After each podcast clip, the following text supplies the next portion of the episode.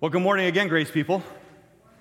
Good to be with you this morning as we come into the fall, a fall kickoff, uh, the excitement of new beginnings, praying for our schools, and uh, thinking about schools and instruction and things like that. I have a little thought experiment I want to do with you this morning. I'm going to read a paragraph, and I want to see if you can figure out what I'm talking about. I'm just going to read the paragraph. You see if you can figure out what I'm talking about, okay? So here we go. The procedure is actually quite simple. First, you arrange things into different groups. Of course, one pile may be sufficient depending on how much there is to do. If you have to go somewhere else due to a lack of facilities, that is the next step. Otherwise, you are pretty well set. It is important not to overdo things. That is, it is better to do too few things at once than too many. In the short run, this may not seem important, but complications can easily arise. A mistake can be expensive as well. At first, the whole procedure will seem complicated. Soon, however, it will become just another facet of life. It is difficult to foresee an, any end to the necessity for this task in the immediate future, but then one never can tell. After the procedure is completed, one arranges the materials into different groups again. Then they can be put into their appropriate places. Eventually, they will be used once more, and the whole cycle will have to be repeated. However, that is a part of life. Okay, without saying anything, just raise your hand if you are absolutely certain you know what it was I was talking about. Oh, a couple people raised their hands, right? Don't say anything, don't share anything. And, uh, and Anna, it doesn't count because you were here last service. now, raise your hand if you kind of maybe have an idea. You're thinking, I might know what Pastor Darren was talking about, but I'm not quite sure. Raise your hand. Okay, uh, a few, few more hands. Raise your hand if you really totally no clue what it is that I was talking about. Yeah, exactly. That's the majority. Very good. Excellent. Hey, no problem. No problem. Um, so, so I'm, I'm going to ask. I'm going to ask Becky Becky, you weren't here last service, were you? All right, Becky, you know what I was talking about? What was I talking about? Laundry. laundry. You nailed it. That's right. talking about laundry. So let me read it again and let's see now if it makes a little more sense to you. The procedure is actually quite simple. First, you arrange things into different groups. Of course, one pile may be sufficient depending on how much there is to do. If you have to go somewhere else due to lack of facilities, that is the next step. Otherwise, you're pretty well set. It is important not to overdo things. That is, it is better to do too few things at once than too many. In the short run, this may not seem important, but complications can easily arise. A mistake can be expensive as well. At first, the whole procedure will seem complicated. Soon, however, it will become just another facet of life. It is difficult to foresee any end to the necessity for this task in the immediate future, but then one never can tell. After the procedure is completed, one arranges the materials into different groups again. Then they can be put into their appropriate places. Eventually, they will be used once more, and the whole cycle will have to be repeated. However, this is a part of life. Makes more sense now, doesn't it? Yeah? If you know the context, the text makes a lot more sense. As we come into a new year here at Community of Grace, a new school year, we are starting on a journey together a journey through 66 books of the Bible, the full Bible story. And there's a reason we're doing that. It's because so often we look at a text and don't understand the context. And if we don't understand the context of any story, we may completely go off the rails. We may misapply it. We may misunderstand it. We may simply not have any idea what is being talked about, whether we're talking about it with ourselves or with others. Those of us who have been in the business or in the calling, I should say, of preaching and teaching over the years have discovered something, and that is that as people have journeyed through life, many people love to cherry pick particular verses out of the Bible or maybe particular stories out of the Bible and apply them in ways that they were never intended to be applied.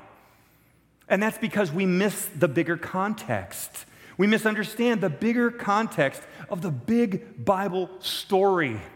That's why we're beginning this journey this fall on something called the narrative lectionary. We won't be touching on all 66 books, but over the course of the year, we will cover the big story, important passages and important sections from the Bible that help us incorporate our understanding of the full story of Scripture to give us a better context to understand. That's the journey that we're on. Now, before you begin any journey, it's important to define just what kind of journey this is going to be. Because if you don't define the journey, you might get lost. You might not know where you're going, or you might wind up in some unexpected place. See, it's kind of like understanding the difference between a family trip and a vacation. Yeah, those of you who have families, you know exactly what I'm talking about. If you don't, let me simply explain it to you. When I was a young parent, I had my children of the ages of uh, two, four, actually, I think they may have been one, three, and five at the time. And I came back from a long mission trip that I was leading a bunch of teenagers on, and, and we had planned when I got back to go on a vacation. We would take our family of a one year old, three year old, and five year old out to South Dakota, out to Mount Rushmore. Because what better thing could there be for a one year old, a three year old, and five year old than to gaze upon the faces of presidents? I thought I was going on vacation. I was going on a family trip. And I really didn't know what I was doing. And as a result, that trip was incredibly frustrating, challenging for every one of us. Oh, there are stories within the stories that I won't tell you right now, but believe me, it was a family trip and not a vacation. From that point on, I knew the difference. And the thing is this if you know the difference, then you can fully embrace and enjoy the journey. You can go knowing that, oh, this is going to be a family trip. We're going to see things. We're going to manage each other's emotions. We're going to recognize there are going to be times where one or the other of us is just going to be like, I'm out. I'm done with this. Forget it. We're going to argue over food that we're going to eat. We're going to do all those kinds of things. Very different than going on a vacation where you expect to go and relax and rest and be refreshed and restored. So, if you don't know what kind of journey you're on, that can also make the trip very frustrating. On this journey in the Bible, it's important for us to understand some things about the Bible as we go through this journey. So, let me tell you some things about the Bible, and let me start by saying some things that the Bible is not, okay? Number one, the Bible is not a history book. Now, let me clarify that. There is history within the Bible, without a doubt, rich history wonderful things that we can learn about humanity's past for sure. But at its root, it is not a history textbook. It's not like a textbook you would pick up in school and just start reading and expect to be watching year by year as things pass by. That's not the way the Bible is put together, and that's not its primary purpose. So it is not primarily a history book. The Bible is also not a science textbook. Okay? If you go to the Bible expecting to explore and understand scientifically things about the world, you will be disappointed. Because the simple fact of the matter is, most of the realities of the scientific method didn't exist when the authors of the Bible were writing the Bible. And every one of those books, being fully inspired by the Holy Spirit, we should expect that what is there is true, which it is absolutely. But it was never intended to explain the, especially the, the, the hows and the whens of the world. So it's not a science book in the way that we think about science textbooks. The Bible is also not an instruction manual. This one's an important one. Sometimes people will pull out the Bible and will think of the Bible as being like, like a Chilton's manual for your life. Anybody remember a Chilton's manual? Chilton's manuals were those manuals that you would buy for the specific year and model of car that you had. And you would open it up, and if you had a question about a particular part or a particular piece, there would be a spot in there that you could flip through and you could go, oh, there's the answer to my specific question. Okay? The Bible is not an instruction manual. There was a time where people used to use the, the term B I B L E, and they would use it to say basic instructions before leaving Earth. I don't think any of that makes sense, okay? Because, first of all, the Bible is not basic. The Bible is very deep. It's in depth. There's many, many beautiful facets of things that we learn within the Bible. So it's not basic, and it's not as simplistic as to just say, well, it's instructions. Oh, if you've got X going on in your life, just flip open the page. Oh, I, have got a stomach ache. What should I do? Let me flip open the page, and it'll give me a specific instruction on what to do. Well, drink a little wine for your stomach. Okay, well, that's what uh, Paul says to Timothy, but that's not the end all be all of what to do if you got a stomach ache. We don't read the text through the instruction manual lens, okay? What is the Bible then? Well, the Bible is a book of faith. It is a book of faith. It is a mix of stories and of poetry and of songs and of prophecy and of sermons and of letters that reveal God's holiness and his healing of the whole of creation. That's what the Bible is, and it is rich in every one of these areas. And you can never stop learning and plumbing the depths of what it is that is being revealed to us through the pages of Scripture. So let's understand the journey that we're on, and then let's begin that journey at the beginning today, okay? Because that's what we're going to do. We're going to begin at the beginning in the book of beginnings, which is another word for the book of Genesis. Genesis chapter 1. If you brought your Bibles with you this morning, please feel free to open them up to Genesis chapter 1. I'm going to begin reading right away in chapter 1, verse 1, right at the very beginning. So here we go. In the beginning, God created the heavens and the earth. Now the earth was formless and empty. Darkness was over the surface of the deep, and the Spirit of God was hovering over the waters. And God said, Let there be light. And there was light. God saw that the light was good, and He separated the light from the darkness. God called the light day, and the darkness He called night. And there was evening, and there was morning, the first day.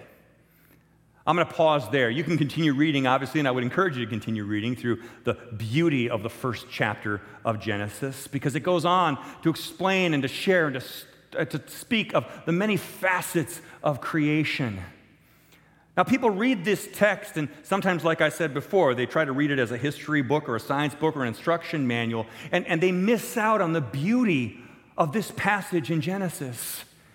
See, this passage in Genesis isn't meant to be a how or a when to creation, it's to be a who and a why. Who and a why. And the who at the center of this is God. this is what this passage is about. It's about God. And we get a quick introduction to the ways of God and, and the work of God in creation. These first six days of creation, if you, if you read them, you'll see a beautiful pattern of what God is up to. A parallel between the first three days and the second three days. In the first three days, God is busy separating things. He separates the light from the darkness in day one. In day two, he separates the waters, waters above and waters below. And in the third day, he separates the land from the sea. A work of separating three things, putting things into their proper places and categories. That is what God is up to in these first three days. And then in the second three days, he fills each one of those same spaces. We see light and darkness being separated in day one. And in day four, God further separates these by placing rulers, ruling lights the stars and the sun and the moon, each to govern these different times and break them up into their seasons and days. So he fills that space. And then on the second day, we, we see this separating of the waters above and the waters below. And what does God do on day five? He fills the sky and he fills the sea with animals, animals that fly and animals that swim. He fills the ocean and the sky with life. And then in day three, we see God separating the land from the water. And in day six, we see God filling the land with creatures, with animals, filling it with life. And at the end of day six, we see God create something very special, and that's humanity. But in all of this, we recognize something, and that's this God is God and you are not. Key message from Genesis chapter 1. God spends five sixths of this creative energy creating things completely without you. He doesn't need your support, He doesn't require your assistance. God is God, and He is great. And He establishes all of this and sustains it without your help. This is an important thing for us to learn as we look at these opening pages. We didn't spring up from nothingness, we sprung up from God's creative design. to make something and to make a world and to fill that world with life. God is God, and He is the creator, and you are a part of His creation. Another way of saying that is you are a creature. God is creator, and you are a creature. Now, those of you who have little children who tend to have bodily functions that can sometimes run out of control and go all over the place may definitely understand how your children can be viewed as creatures. My gosh, this creature that I've got to deal with, right? That only continues on for about the next 18 years. But here's the thing all of us are creatures. We are creatures. We are part of God's creation. Are we a special part of that creation? Absolutely. But we should not just separate ourselves out somehow from the creation or somehow think that, that we are the ones who are in charge of the creation. We are not. God is God. God is creator. You are creation. And we must remember this because in our ultimate desire that so often emerges, we want to be the ones in control. We want to be the ones who set the agenda. We are the ones who want to exert power over everything around us. And the simple fact of the matter is, you're not God. God alone is God. And He is the creator. And not only that, He is the creator, but He is also the judge. As we work through these pages of this first chapter of Genesis, we see God repeatedly saying something after he creates it it is good. God is the one who determines that which is good and that which is not. Not us. We are not judges. There is one judge, God Himself. And He establishes Himself firmly in that role very early on in the story so that we look around us and recognize it's not up to us to decide what is good or what is not. In fact, we find out later on that when we spend too much time trying to figure out that which is good or that which is evil, or playing games with what we think we are being told, we are easily deceived about what is good and what is evil. And in addition, as the story goes in chapter 2 of Genesis, we wind up eating from the tree of the knowledge of what? Good and evil. Placing ourselves in that position of judge. God is the judge. God is the judge. So, what does that make us? Well, in the courtroom, if God is the judge, we are the witnesses. That's what we are. We are the witnesses. We are to bear witness to who God is. We're to speak truthfully about who God is and recognize where we are not. But God is. God is good, and God is the judge. So God is creator, God is judge, and then God is king. The kind of power that God exerts in these opening chapters of the Bible make it clear that God is majestic and royal, powerful, the one who is the ultimate judge, the ultimate creator, the ultimate wielder of power, who holds things together by his own word. God is incredible and mighty and full of majesty. He is a king. Now, we don't have a lot of frame of reference for these things in our world today, but if you've been paying any attention this last week, you probably caught on that another royal somebody who we've come to know and be familiar with for these past 70 years, recently passed away. Queen Elizabeth II, the sovereign, the Queen of England. And as we look upon her life, we recognize some things that help point us to what the one and only true king is all about in God. Queen Elizabeth was, was known for being royal. She couldn't help it, she was born into it. And she would often be adorned in the royal garments, regalia, a crown, a robe, a scepter in his hand, or in her hand in this case, all images that we see throughout Scripture about God as King. This image of Queen Elizabeth and, and her impact on the world. Regardless of what you think about earthly monarchies, since we certainly aren't one in the United States, It's important to understand the symbolism and what it means to operate in that role. In fact, I came upon a story that reminded me of the way in which Queen Elizabeth lived out her role on the world stage. Of course, we recognize 21 years ago, September 11th, 2001, was a day that those of us who were alive to see it will never forget. What you may not know is that two days later, Queen Elizabeth broke 600 years of English tradition and royal tradition by choosing to instruct her guards and her marching band, her orchestra, that takes place at the changing of the guards in the morning, to do something that they had never done in 600 years. And that was instead of playing the marching music that they would normally play, to instead play the national anthem of the United States of America.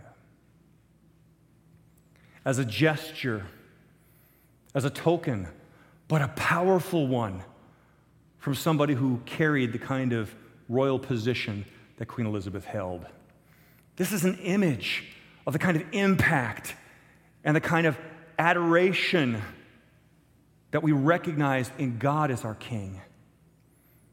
But there's something else that others may not know about when it comes to Queen Elizabeth, and that was she was a woman of deep faith. Held a deep faith in Jesus as her Lord and Savior. And as one who held a deep faith, she often lived her life and expressed her faith in hidden ways, in ways that the average person might not see or might not make its way up onto the grand stage. And there's one particular story that I learned that I thought expressed this quite well. It was common for the queen or the king throughout the ages to start off on the first day of the gathering of parliament by showing up at the parliament in full royal wear with a crown and a robe walk their way down the hallways and stairways of Parliament until they came into the main chambers of Parliament and to begin the Parliament session together. Tradition held year after year after year, and Queen Elizabeth did this each year as Parliament would gather together for the first time. Well, as time went on, it became harder and harder for the Queen to be able to make her way up and down the stairs as she aged. So, a few years back, starting in 2016, they made a decision to, to help the Queen by getting her on the elevator. So, one day in particular, as she was preparing to come before Parliament, she got into the elevator in her full robe and crown and scepter with her assistant standing there in the elevator, and they prepared to go to the right floor. Unfortunately, the assistant hit the wrong floor. And when the door opened up, they were on the wrong floor, and there standing there was one of the cleaning ladies with her cart, head down, marching her way into the elevator. As she got into the elevator and the door closed behind her, she looked up and realized who was standing in front of her, who she had managed to pin against the back wall of the elevator. Apparently, the cleaning lady then used some words that probably wouldn't have been appropriate in front of the queen. And there was a moment of uncomfortable silence until that uncomfortable silence was broken by Queen Elizabeth bursting out in laughter.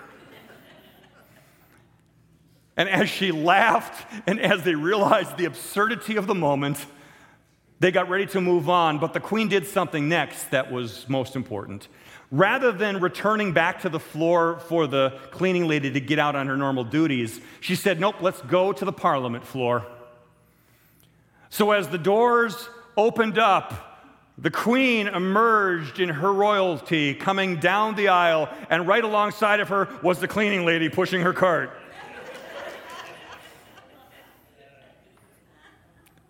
Later that day, the queen invited the cleaning lady to her house for high tea. And she repeated that every year for the rest of her life.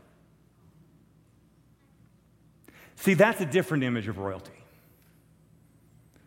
That speaks more to another creation story that we find in Scripture, but this time it's in the gospel according to John. And in the first words of the gospel according to John, it says this In the beginning was the Word, and the Word was with God, and the Word was God. He was with God in the beginning. Through him all things were made. Without him nothing was made that has been made. In him was life, and that life was the light of all mankind. The light shines in the darkness, and the darkness has not overcome it. The Word became flesh and made his dwelling among us. We have seen his glory, the glory of the one and only Son, who came from the Father, full of grace and truth. This God who is creator and judge and king chooses to reveal his glory to us through his son Jesus, coming to be among us as one of us. God with us, Emmanuel, to walk alongside us, to share the pain and struggles of life, to speak the truth of who God is and his deep, deep love for a creation that is fallen and broken and filled with pain and filled with sinners like you and me. But instead of standing above it all, he chooses to enter right into it with us. This is the picture of the God of Genesis that is revealed to us also as God in Jesus Christ in the Gospel of John. There's a reason this parallel is there, and it's because all of Scripture is meant to point us towards Jesus. And as we make our way through these pages and as we explore and go on this journey together, it is my hope that you would understand what it is that God is up to, that you would see on those pages the story of the people as it unfolds for sure, but reading between the lines, recognizing the context of God's great gift to us a gift of life, the gift of healing, the gift of salvation and forgiveness, and the gift of eternal life. That's the story from the beginning. And wouldn't it be a good day today to let this be a new beginning for you? All of us need new beginnings, no matter what place you find yourself in life together today in this family. Jesus is the one who makes us family.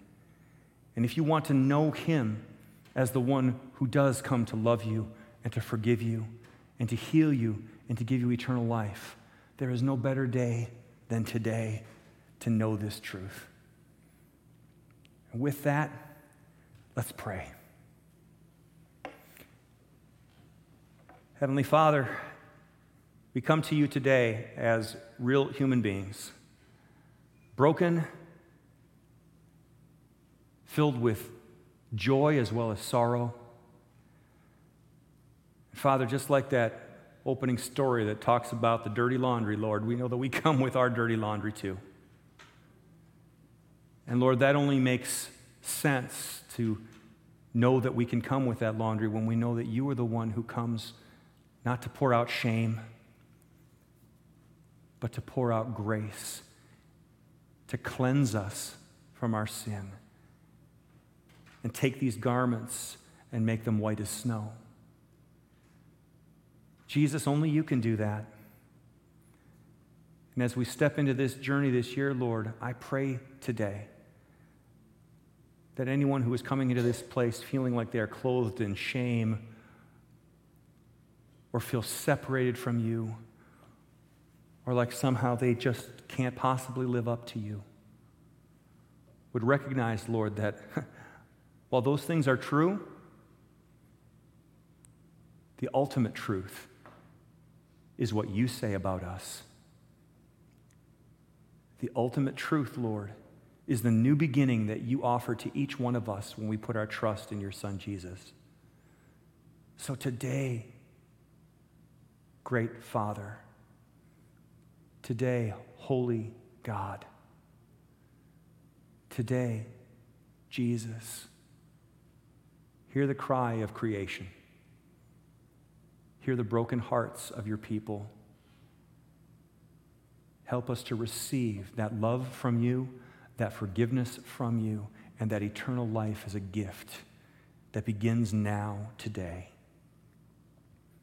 We trust in you and you alone, Jesus, to do this work in us. Begin that work in a new beginning in us today. We pray this all, Jesus, in your name. Amen.